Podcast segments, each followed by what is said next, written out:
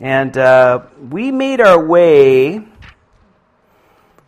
to the first couple of verses, which I thought really fit pretty clearly with chapter 5.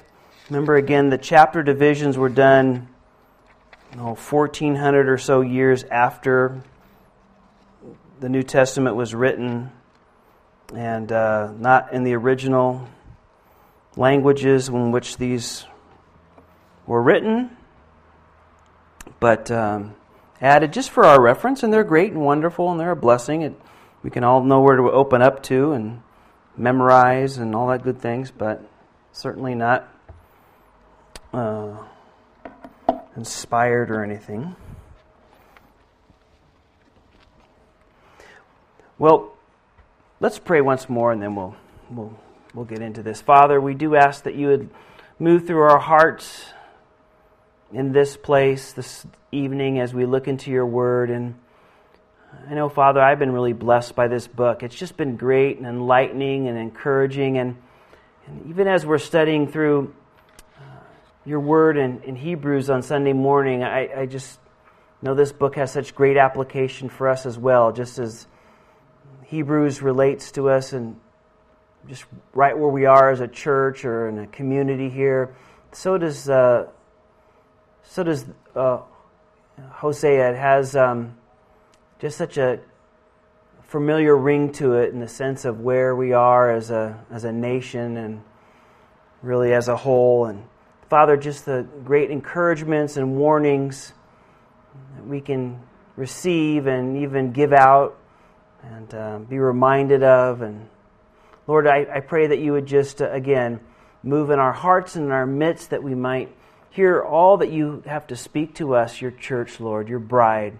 Uh, we thank you that you love us, Lord. So move by your Spirit in this place. And we ask this in Jesus' name. Amen. So Hosea has been a, an unusual book. Remember, he's using the prophet's life, unlike, you know, he, he always uses the prophet's life in the Old Testament to some degree or another.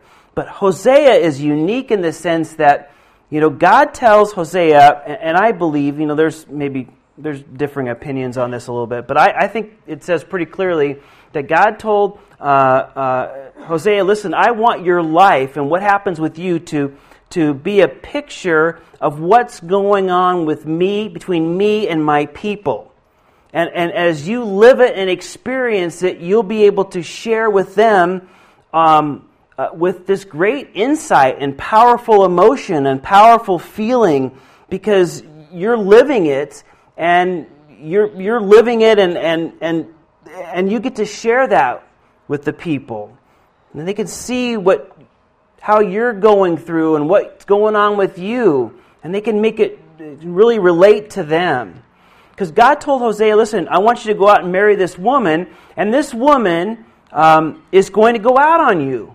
She's going to go out on you not just to commit adultery, but she is going to sleep around to the point where she'll be known as a, as a harlot or a prostitute. And, and Hosea, I want you, this is going to happen. And you're going to have children that aren't yours, that are from another man. And I think out of the three that are named here, I think it's pretty clear that two of them we get to see. And, and so he's experiencing this. I, I, believe, you know, she wasn't at first, and then, you know, later she turns to this. She just goes after these guys, and then it comes so bad that she just is living that, and it seems. Uh, you know, uh, at chapter 3, it kind of culminates where, you know, she is moved out. She is just in such a state that, as you know, that Hosea has to buy her off the slave market. She is probably so poor and so broke or whatever the case might be that she had to sell they you know people would sell themselves as a slave just to eat and to live and to have a place. You know it's it's better to be someone's slave and have a roof over your head and and food to eat uh, than to starve and and die of exposure on the outside. And so the lord told Hosea to go down to the market, pay 15 shekels of silver and some wheat and so forth, and, buy her back and take her back in and love her. Again, all this was picturing what was happening with the people spiritually. God loved them. The people were to be his bride.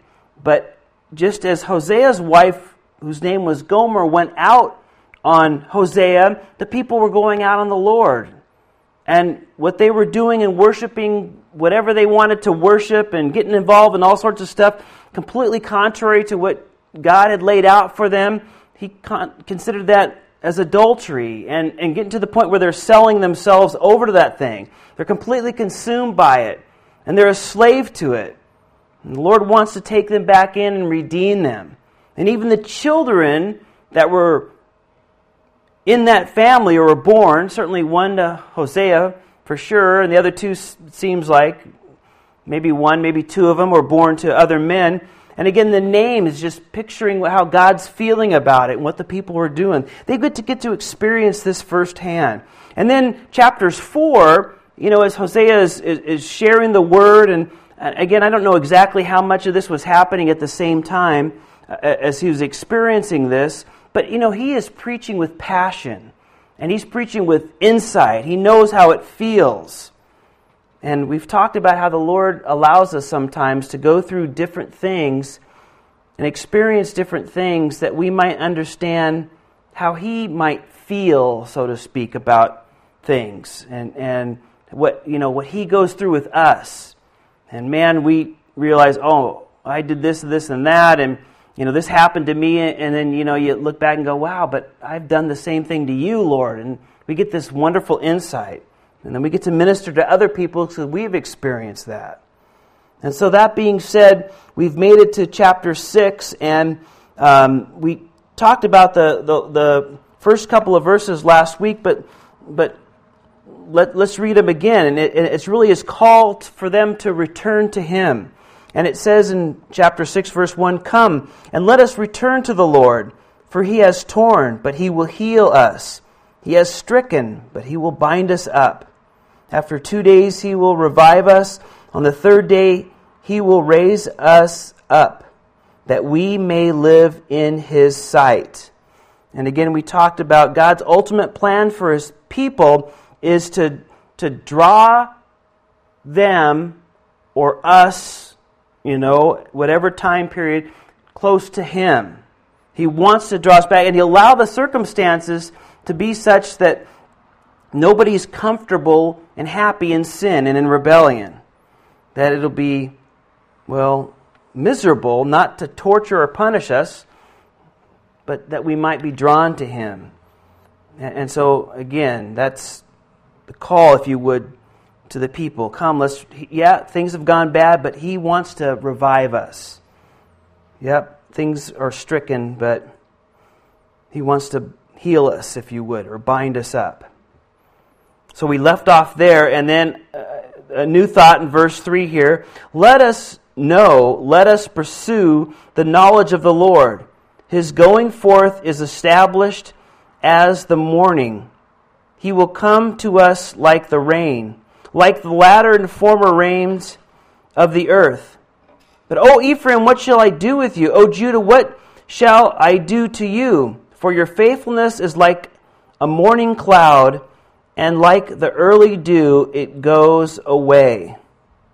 The Lord says, Listen, I, you know, pursue me and, and, and, and follow me and have this relationship with me. That's what I desire. I want to bless you.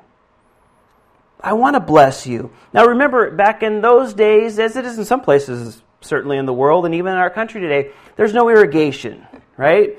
You plant a crop, and you the only way that crop produces anything is by rain.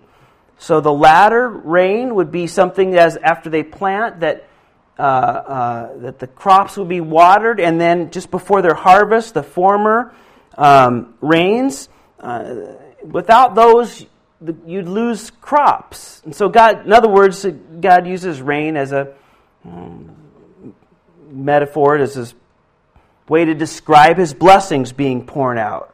And, and he said, You know, I, I want to do that. Uh, you know, let's establish who I am in your heart and your life. Establish that. You know, but he said, the way my people are, they're, they're like the dew. It's there for a little bit.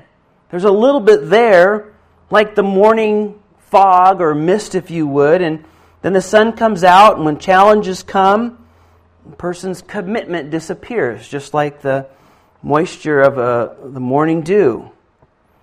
And, you know, Jesus would use something similar, as we've talked about not too long ago in Matthew 13, about, you know, how uh, the sower and the seed and how that represents the, the kingdom of God. Remember, the sower is the word of God and it's thrown out, and the seed lands on the, the path, if you would, or the, the roadways around the fields, and the birds come and eat it, and then some, you know, falls in the shallow ground, and, you know, that's rocky and there's not, it's not meant to be planted in that sense of it's not deep and place to nourish, but the seed is like that in their heart, and it, the sun comes up, and a little bit of problems come, and they fall away, and then others, you know, fall on the good ground, and it's working, but then the cares of this world choke it out, and, and then, of course, some produce fruit. And if you would, that's, you know, they're, they were kind of stuck in that rocky soil, if you would, where it just, you know, they knew, and this had a little bit of a commitment, if you would, or a little bit of knowledge, but man, when challenges came or problems, then that commitment disappears. Many things to take their heart and attention. Happens often. People come to church for a little bit, but then when a, a sporting event comes on, or somebody asks them to go out somewhere or do something, you know, all of a sudden that becomes a more important. You know, it's convenient to you know be around God's people, and that's but he says it's, you know, that's what I want you to know. I want you to be committed. I want you to have the blessings. But, well, you don't want it at the end of the day. Verse 5 goes on and says, Therefore I have hewn them by the prophets, I have slain them by the words of my mouth. And your judgments are like light that goes forth for I desire mercy and not sacrifice, and the knowledge of God more than burnt offerings. He said, Listen, I, have sent you my word. I've told you over and over again. And, and, and really, I, I, share with you my word, and it, it's, it's wiping you out. You, you just can't take it. You, you, you know, you don't take it seriously. And, and he goes on to say, verse 6 is you know, one of the more famous scriptures in the book for me is, you know, what, what does God desire? It's a whole great thing we could put down for, for Hebrews, and Sunday morning we've been going through this. He said, I desire mercy and not sacrifice, and the knowledge of God more than burnt offerings. I would say, I want your heart, not your things, your life, not some time. God doesn't want a timeshare. You know, we, Annabelle and I have taken advantage of those timeshare sales things, you know. We've done it a, few times, like at Lake Tahoe, they'll send you something in the mail and says, yeah, buy the timeshare, come up, we'll give you three days and, or three nights and four days at this beautiful well, we did the Marriott one time. We did the Marriott a couple times, right? And there's a beautiful place. And they, yeah, for, for $99, and we'll give you $100 credit and buy you a free dinner. You just got to go to this 90 minute presentation. And it always sounds good until I get up there and they're hard pressing you, and I'm like, oh, it's not worth it. but anyway, we go up there, and, and, and, you know, at the end of the day, you, they want you to spend 10000 or whatever it is for a week at time, a year, you know, at this place timeshare, you know, so they get zillions of people to buy, you know, a week a year. And so you get one, you own one week a year deeded to you. God doesn't want our hearts like that. He doesn't want some time. He wants our heart. He doesn't want our things. He wants our life. He doesn't want just some time. It's important that we see here that we don't substitute doing for the Lord either rather than being close. Close to Him relationally. You know, people think once they do something for the Lord, then they're done. That's, that's the sad part. You know, okay, I did this and now I'm done with that. I can move on to, to this or to that.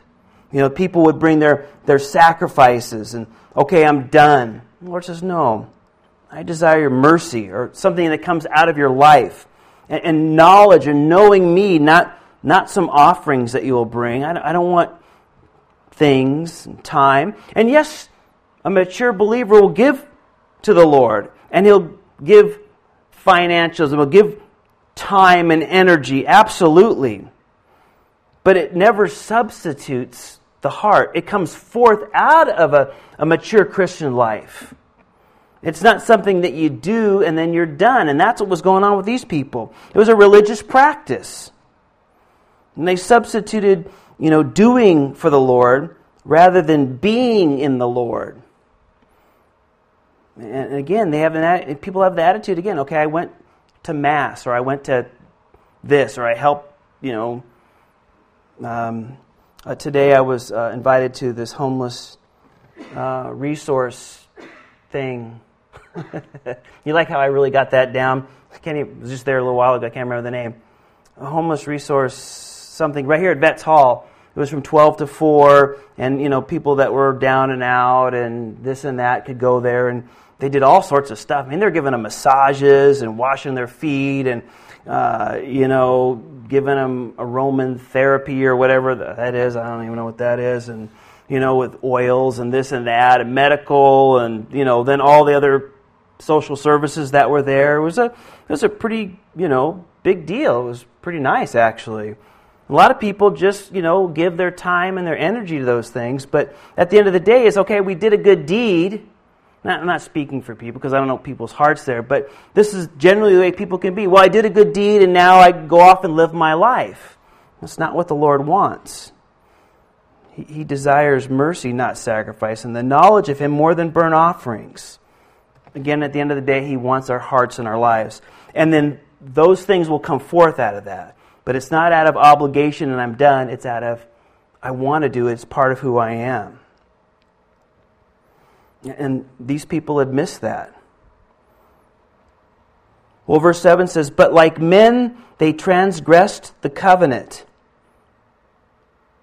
There they dealt treacherously with me. Gilead is a city of evildoers and defiled with blood. As bands of robbers lie in wait for a man, so the company of priests murder on, on the way to Shechem. Surely they commit lewdness. I have seen a horrible thing in the house of Israel. There is harlotry, there is the harlotry of Ephraim. Israel is defiled. Also, O Judah, a harvest is appointed for you, and I will return the captivities uh, uh or captives, I'm sorry, of my people. Now, again, I just take a, step back here, and I forgot to show this slide at the beginning, but remember, um, this, this is the, the division.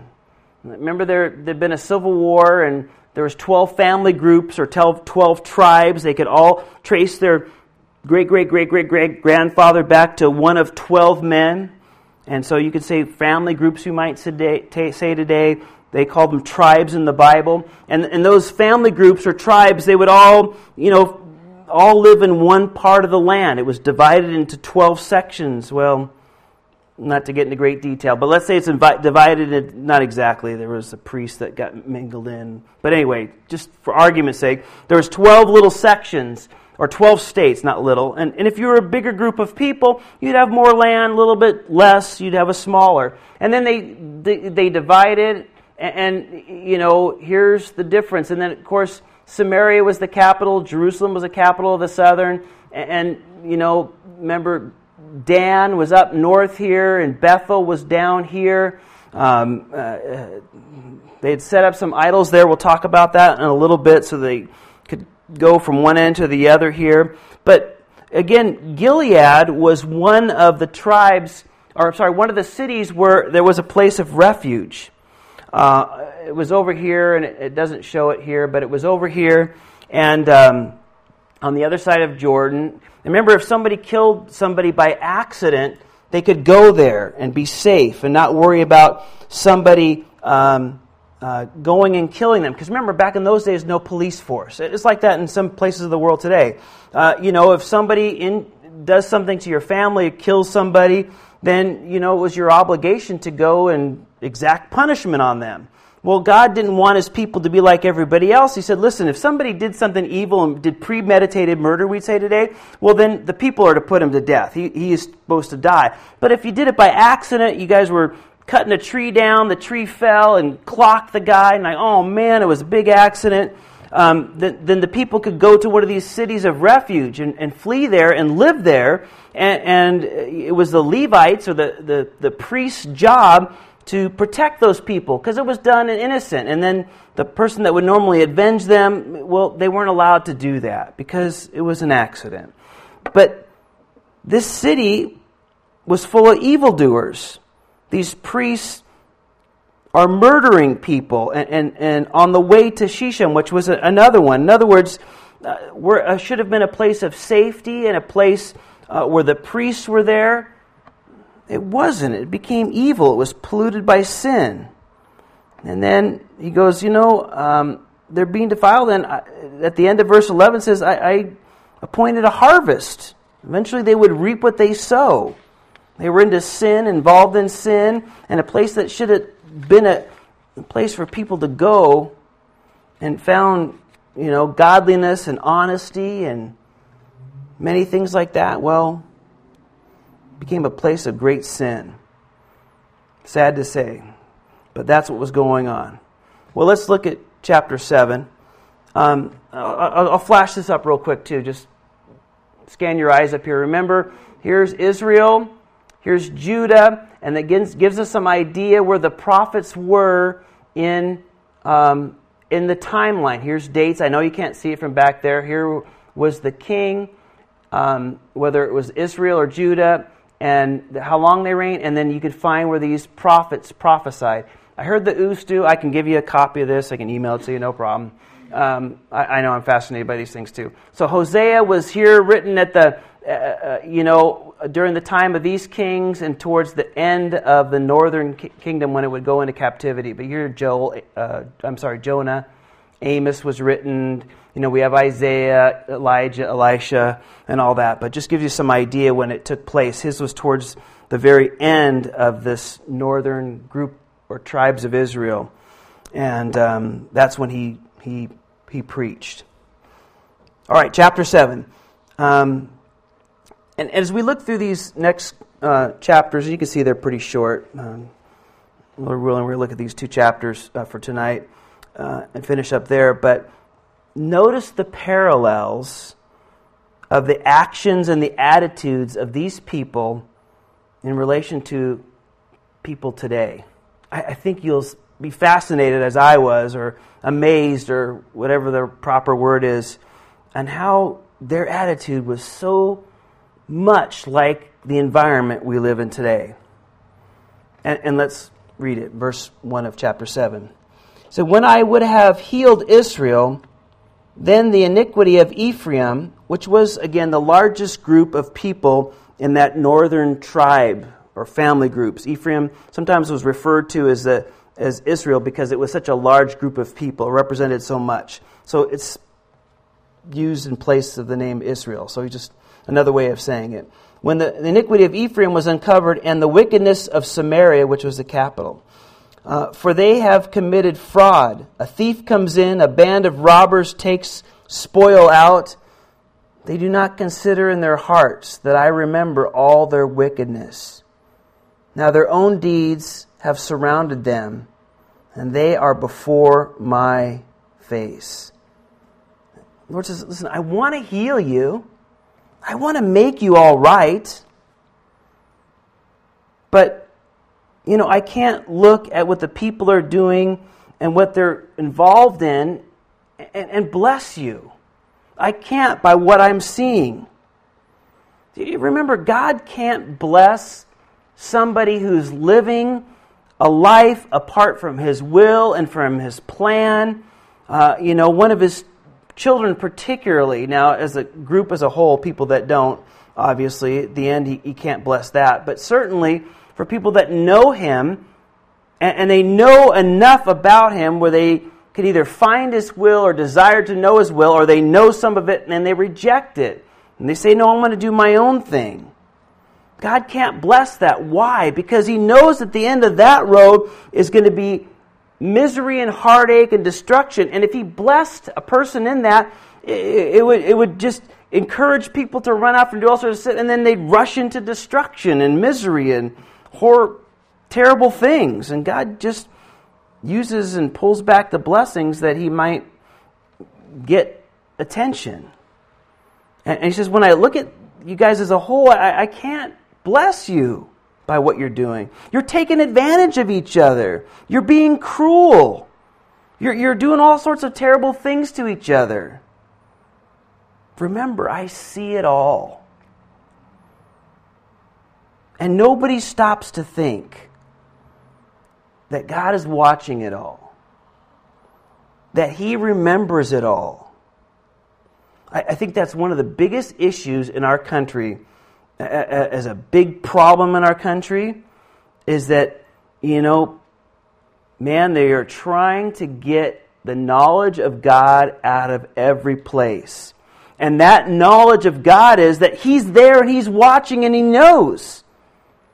You know, even after this election, I'm tired, it's, I'm glad it's gone. Tired of the robocalls and all those flyers in your mail and vote for this and vote for that and vote for everything. And it's funny, when I was down at the homeless outreach thing today, I saw our county supervisor and uh, I didn't even know. I get the San Jose Mercury, so they don't have the local stuff there. So I don't even know if he won or not. Um, and I asked him. I said, "Mr. Caput, did you did you win?" I said, "I didn't catch listening." He goes, "Yep, yep, we won." But you could see, you know, he was like in three other planets because I think he's exhausted from campaigning. You know, he just kind of was stumbling around. That's how it looked like to me. You know, because you know they're just obviously uh, campaigning so much and all that stuff, but uh, again, you know, people and leaders want to take, and I'm not reflecting him by any means, so just going back here, that, that, you know, God doesn't watch or God doesn't care or both. And, and that is not true. You know, as the schools particularly try to get God out of school in every way possible and put in this, you're a good person and you're good and you know everybody gets a trophy there's no winners we're all winners i sorry.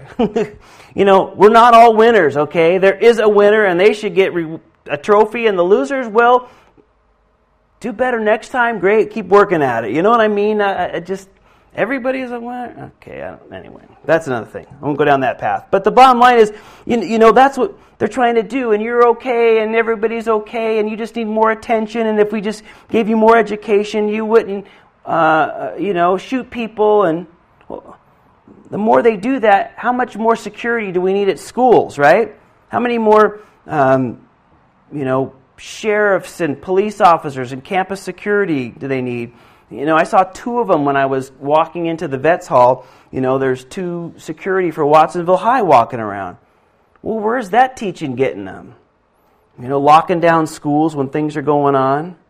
You know, you just eliminated the Lord out of those things, and people, you tell them they're from animals, and they start acting like animals, and then we get all surprised. And, and it's, you know, again, they have no accountability to God, so we can do whatever we want. Well, God says, listen, you live that way, and now your ways have surrounded you. Notice at the end of verse 2. And they're choking you. They're choking you. Your ways are just choking you. They've surrounded you. And, and I see that. Nobody's getting away with anything. Well, verse 3 they make a king glad with their wickedness, and princes with their lies. They are all adulterers, like an oven heated by a baker. He ceases stirring the fire after kneading the dough until it's leavened. You can see the imagery here. First of all, their kings are happy. The rulers, the elected officials, we'd say today, well, they're happy with wickedness. They don't care about it. Oh, if it gets me more votes, what do you want me to vote for? I, I, don't care what you're living and what kind of lifestyle you are and what you believe. Vote for me, right? I mean, that's really what's going on. And, and he's saying that Th- that's what the leaders are like. Rather than say, no, this is right, this is wrong, uh, uh, we need to do this, and no, we shouldn't do this. But man, if you come out with any ab, kind of absolutes in politics today, forget it. Nobody, they're going to write you off as whatever. And, and but and, and they're willing to sell their votes for anything, or to get votes, sell themselves to get votes. You know, we're not going to call that bad, that wrong, that's sinful, that's wicked. No way. They they happy to do it. Vote just vote for me. And then he goes on to, to show this this imagery, what was going on with the people inside their lives. Their lives and their sin was like a oven. Their passions are heated up like a baker, you know. You, you, we don't have any good oven, uh, brick ovens in, in this whole community. I, I love French bread cooked in a in an oven, in a, in a brick oven, because it's crispy on the outside and really soft on the inside. We miss that kind of bread, huh? Southern California, you could find it up here. Haven't found it yet. but anyway, uh, but you, if you ever seen a brick oven, and most of you've been around, right? They they put that fire in there, and, and and you know they keep it hot. They stir it up a little bit, and they till it raises up, and you got the idea. He's saying that's what the sin is like in the people's lives. It, it's just you're it's constantly stirring those passions. And I can't help but what comes to mind first is internet pornography. How that constantly stirs and heats the passions of people's lives. And if you go back and you look at almost all those crimes against people, you would find to the root of most of those things started or worked its way into internet pornography. It, really is. It, it, it you know, some of the craziest crimes, and you, you trace those things back against people, eh, those people invariably are involved heavily into internet pornography. And yet it's protected free speech. Oh, we can't say that that's wrong because it's their free speech to put every kind of miserable thing out there that just heats people up, passions, and keeps them alive. And then you got to go back there five or six times a day and find it on all sorts of devices and things and ways, and you know, people just can't stop. And our crazy public libraries, well, oh, we can't block that, even though there's children in there. No, that would be it would be restricting free speech. So they broadcast that, and people and anybody can go into most public libraries.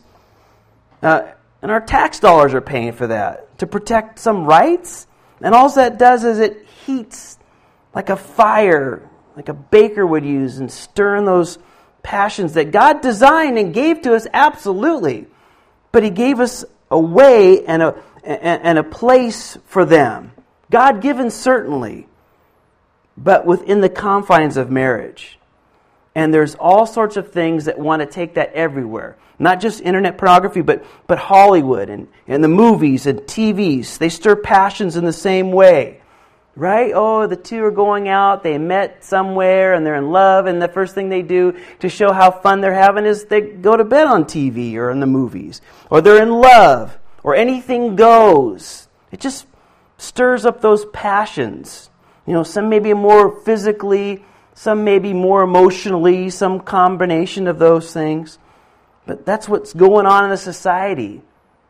Stirring those passions and not from the Lord. All sorts of ways, all sorts of things. And they're, and they're venting those passions in hor- horrific ways, sinful ways. Not any different, I don't believe, than our day. And verse 5 goes on to say, In the day of our king, princes have made him sick. Inflamed with wine, he stretches out his hand with scoffers. They prepare their heart like an oven. While they lie in wait, their baker sleeps all night, and in the morning it burns like a flaming fire. You get the idea the coals are staying warm at night, and then he puts, as he gets up to bake it, he puts more in there. They're all hot like an oven and have devoured their judges. All their kings have fallen. None among them calls upon me. So the leaders are just so used to partying and doing their own thing, and others flaming passions. They don't call on the name of the Lord. I mean, I can't help but to think of how many parties there are in Sacramento and in Washington, D.C., and all over this country, and, you know, these political places where they, you know, have those mixers and there's drinking and carousing and all sorts of stuff.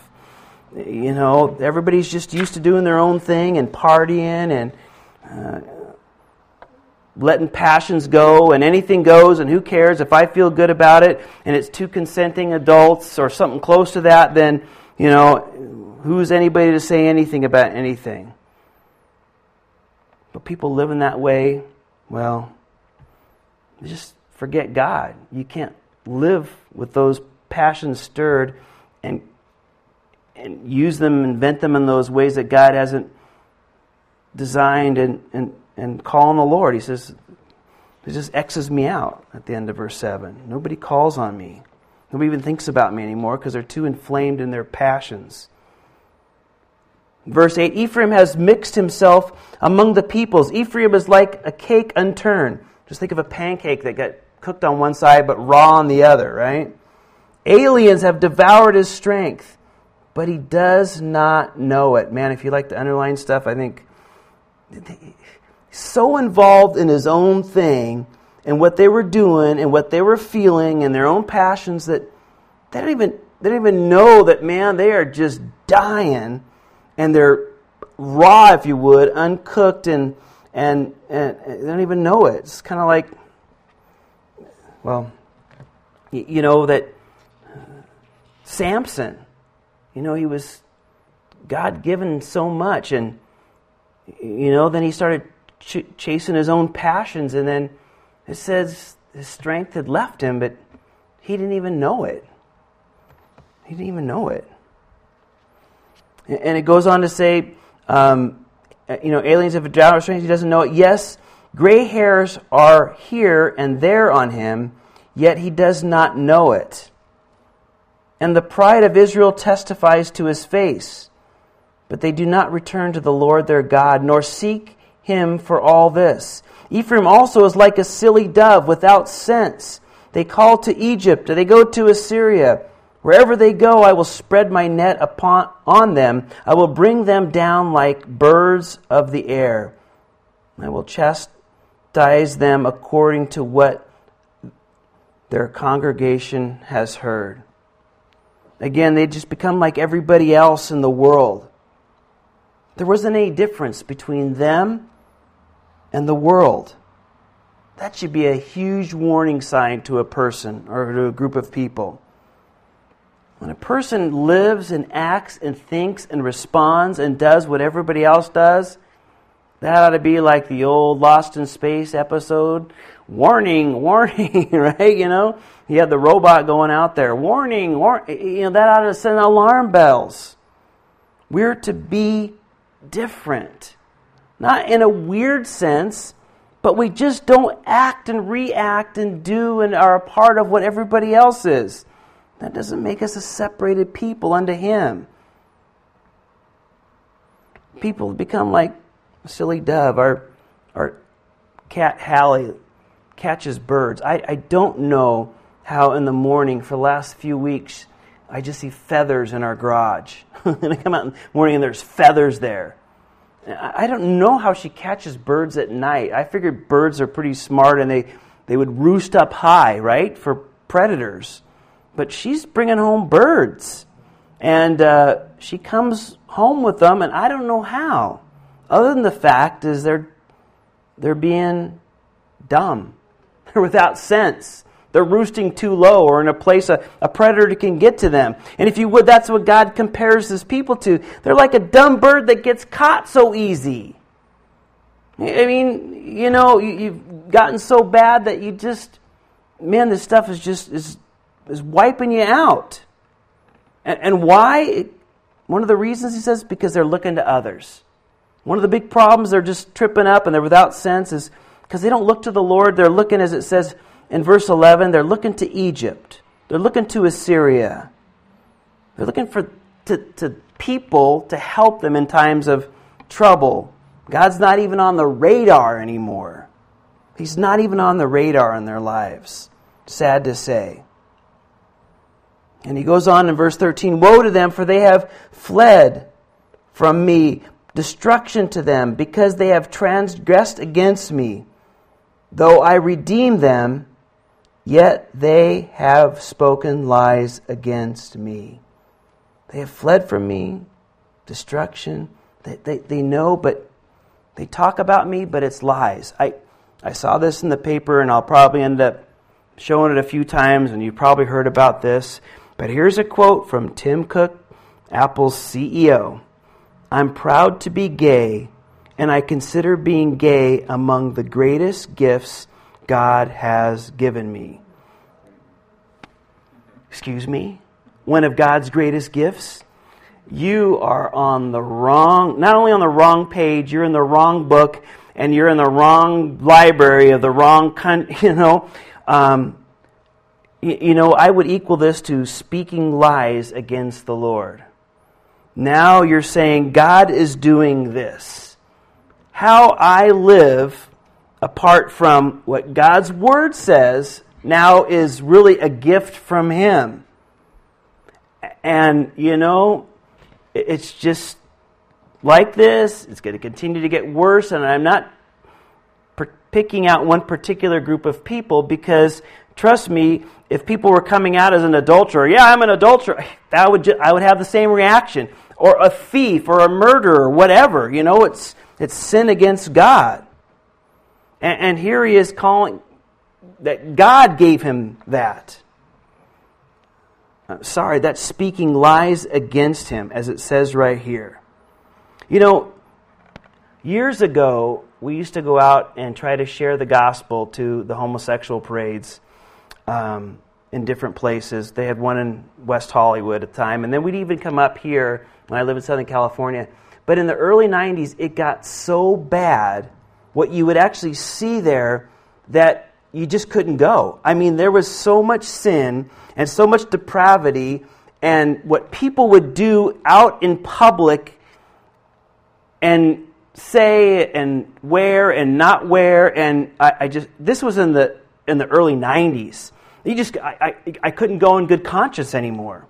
I can't even imagine what it's like to go down on Market Street and go through Castroville when they're having one of the parades there. I, I, I don't can't even imagine what West Hollywood's like. But the bottom line here is that's the flames of passion. And you see that clearly in their parades, trust me, and in other places. You know, they demand, and, and, and, in and of itself, you know, it's, it's just when they demand that I have to recognize them as being right and say that it's okay and what they do is good and it's as right as anything else.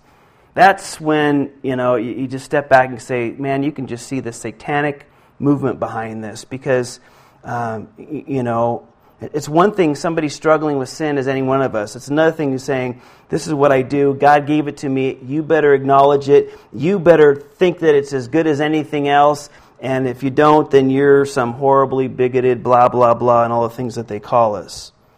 But um, all that being said is here, you see the results, and you can read Romans 1. If you don't want to hear a little bit more detail on this, the Bible talks about this very clearly just like these flames of passions. You see it going out and, and, you know, demanding that we recognize them, and they say, Yeah, God's given this to me. As we read here, yet they have spoken lies against me, saying that God gave me that. Yeah, I'm this, and it's from God. Like I said, talking about today, what's written about here, so many parallels. Verse 14, they did not cry out to me with their heart when they wailed upon their beds. They assembled together for grain and new wine. They rebelled against me. Though I disciplined and strengthened their arms, yet they devised evil against me. They returned, but not to the Most High. They are like a treacherous bow. Their princes shall fall by the sword for the cursings of their tongue. They shall be their derision in the land of Egypt. And, and here's how this reads in the NLT. Maybe it reads a little bit easier to understand. It said they took everywhere, um, they took everywhere except to the Most High. They are as useless as a crooked bow. Their leaders will be killed by their enemies because of their insolence toward me. Then the people of Egypt will laugh at them. In other words, the, the, the cry uh, came out and of trouble that they have gotten into. As it says, they're weeping, it says in verse 14, on their beds. But they didn't look to the Lord. What did they look to when things were going bad and because of all the trouble they had gotten themselves into? They looked to booze, to new wine, right? I tried to correct them and help them, but it didn't do anything. They wouldn't turn to me. They were like a crooked bow. You know, you try to shoot a bow and arrow, and if it's all crooked, where's the arrow going to go? You know, every any place but straight. He said that's what they were like. I just didn't want to listen. They didn't want to learn. They didn't want me to turn. They were upset, but I wasn't even on the radar of somebody to, to turn to. So let's finish up chapter 8 real quick. Set the trumpet to your mouth. In other words, get ready for the alarm bell. He shall come like an eagle against the house of the Lord, because they have transgressed my covenant and rebelled against my law. Israel will cry to me, My God, we know you. Israel has rejected the good the enemy will pursue him. So they insist on doing their own thing, rebelling against the word and the will of the Lord. And when it all comes crashing down on them, they're going to say, Oh, we, know you, Lord. we know you. Uh, you know, Jesus tells a very similar story to this in Matthew 25. You might remember it says, you know, after the, the day of the Lord, he's going to put the sheep on his right hand and he's going to put the goats on his left hand. And he's going to say to his sheep, you know, come into my rest because you fed me and clothed me, you know, when I was hungry and you gave to me. And they'll say, when? He says, when you did to the least of these, uh, uh, my brothers, you did it unto me. And, and then he's going to look to the goats and he's going to say, uh, yeah, Lord, we know you. And he, you know, he said, you didn't do this. But we know you, Lord. He says, go away from me, you that work iniquity. I, I, I don't know you. Depart from me. I don't know who you are. Jesus said, Many will say to me in that day, Lord, Lord. But he's going to respond to them, uh, Who are you? Who are you? Um, what a terrible place for a person or for a nation to be in. They, they know enough to know about God, but they don't really know Him. You know, that's the great place of religion today or even Tim Cooks of Apple CEOs. You know, they, they, they mention his name, but they don't know him. Obviously, anybody that knows God, knows his word, would never say that. That's the way people are. And, and a lot of religious people are today. They know of his name, but they don't know him. And that's a sad place to be in. And then, you know, Jesus in that day is apart from me, you work iniquity. I, I, I, who are you? Can you imagine that? Well, I, yeah, I know your name. No, it's not what I want. It's not what I desire. That's not knowing me. The, the demonic spirits, demons, the devil know me, but they're not going anywhere into my presence. It's not enough just to say, I, yeah, I know God. Verse 4 They set up kings not by me. They made princes, but I did not acknowledge them. From their silver and gold they made idols for themselves, that they might be cut off. Your calf is rejected, O Samaria, and my anger is aroused against them. How long until they gain, attain to innocence? Or, or, in other words, how long will you be incapable of innocence? You know, first it says, you know, they were to look to the Lord who should roll over, rule over them. The idea was, oh, let's pray about, you know, who should be the next king or who should be on the throne. But they didn't. You know, they, they we don't care what God thinks. We like this guy because he's going to lower taxes or, you know, give us this or do this, right? They're supposed to pray about it. And, and next, they abandoned, um, well, I think I have a picture of it here.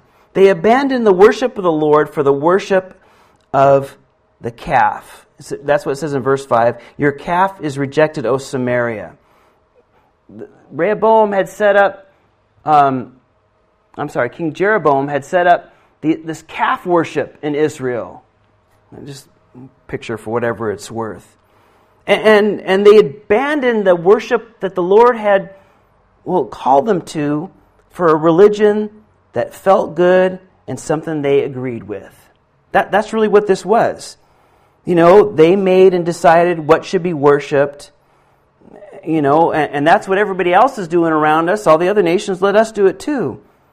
Uh, you know, they, they, this calf worship was a, was a, a, a worship out of convenience.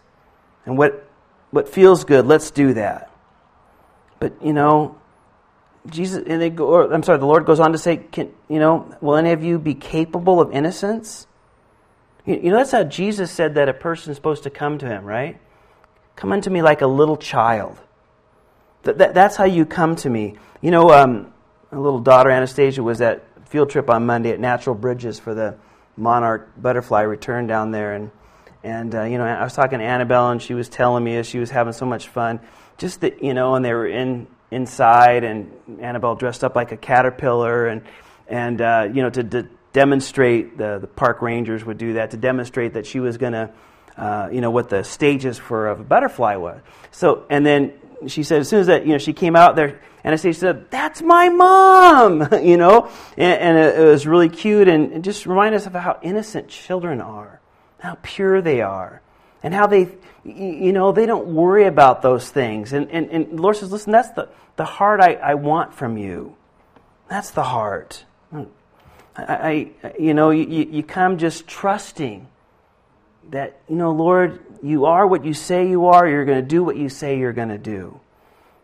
And that's what he said. But he said, are, are, you guys, are you even capable of being, having that kind of childlike faith? He goes on that for verse 6 for Israel is even this a workman made it, it is not a God, but the calf of Samaria, Samaria shall be broken to pieces. They sow the wind and they reap the whirlwind. So they refused that innocence of the Lord and worshiped something that would fall apart. And just think of how many people chase the wind in their lives. And then when they chase the wind, they're just left with something that a whirlwind destroyed. Instead of following and worshiping the things of the Lord, they're, they're, they're chasing the whirlwind. They're chasing the whirlwind. And, and then all of a sudden it's blowing around and everything's falling apart and they, want to, they don't understand why. Because they've chased the wind. And it says, The stock has no bud, it will never produce meal. If it shall produce, aliens would swallow it up. Not the aliens from outer space, but non Jewish people. Okay? Israel is swallowed up.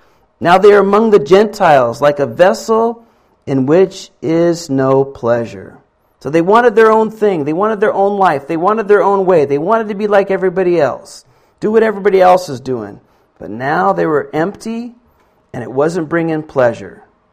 You know, why do you think all these movie stars and TV stars are constantly changing spouses or dating people and doing all this stuff? And, you know, why do these entertainment shows are have this popularity because they're always talking about who's dating what, who's doing because it's always changing because they can't find what they're after because it's not there.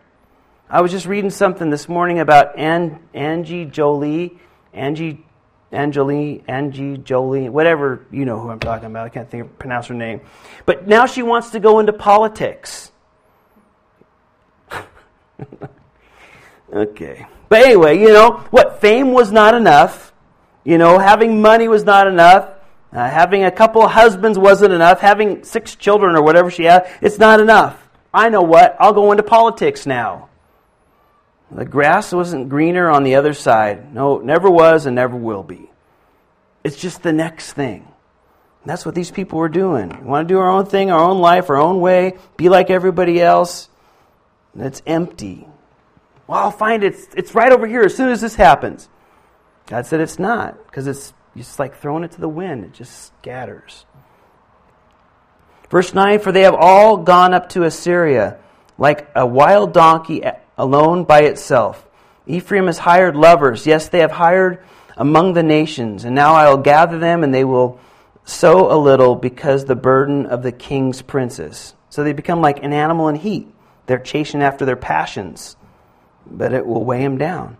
Because Ephraim has made many altars for sin. They have become like uh, for him altars for sinning. I have written for him the great things of my law. Just this last couple of sentences here will we'll be done. I have written, verse 12 says, for him the great things of my law, but they were considered a strange things. I gave him my wonderful word, but you thought it was out of date, not current with today. Oh, it's not what I believe, what I think. It's weird. You know, we can kind of do that today too. Hopefully, we don't do that. but sometimes, you know, in our own heart, we need to be careful. Because sometimes we'll say, Oh, I wish my husband were here to hear that. Or my neighbor would get that message. Or my boss would understand this. And, and you know, we, the Lord telling us His word, but we think it's for somebody else. And we don't want to apply it to our own lives. Be careful of that. Of course, these guys, you know, just writ, had written off God's word. You know, it's not today, not current, not what I believe, but make sure we don't minimize it when we're hearing God's word. Oh, I wish somebody else hear this. They need to hear this, not me. Be careful. Let's finish up. Now he will remember the iniquity and punish their sins. They shall return to Egypt, for Israel has gotten, forgotten his maker and has built temples. Judah also has multiplied fortified cities, but I will send fire upon his cities, and it shall devour his palaces. So they had forgotten the Lord. They were busy worshiping what they wanted to do, but they invested in a big military to protect them. God says it all will collapse. Well, let's pray. Father, again, we thank you for this time and these words. And Lord, I know it's a lot of heavy warnings here. And uh, Lord, I, you know, it just would cause us hopefully to pray for our nation and for those around us because I, I just see so many parallels, as I sure my brothers and sisters see, to the place that we're living in today. Boy, there's so many things that are just like what's going on. And, and Father, I, I pray that we be the, the ones standing in the gap and filling in the bridge there so, uh, you know, that we can share your word and maybe prolong some that's coming down so that, so that people might have more opportunity to turn and hear from your word. Lord, help us to be those people that, you know, don't ever turn our back on what you say and think the grass is greener and that our own opinion is far more valid than what your word says or what we think or believe at any given point, which changes so much anyway, but is, is above your word, Lord. Help us not to be led around by that, but stand firm on your loving word that you have given to us. Lord, help us not to reject it. And, and you've given it to us, and it's wonderful. And help us to treat it as such, Lord. Bless your bro- my brothers and sisters. Bless your people, Father. Draw us close to you, for we ask this in Jesus' name. And all God's people said, Amen. Amen. We'll read ahead, end of chapter 7 of Hebrews and chapter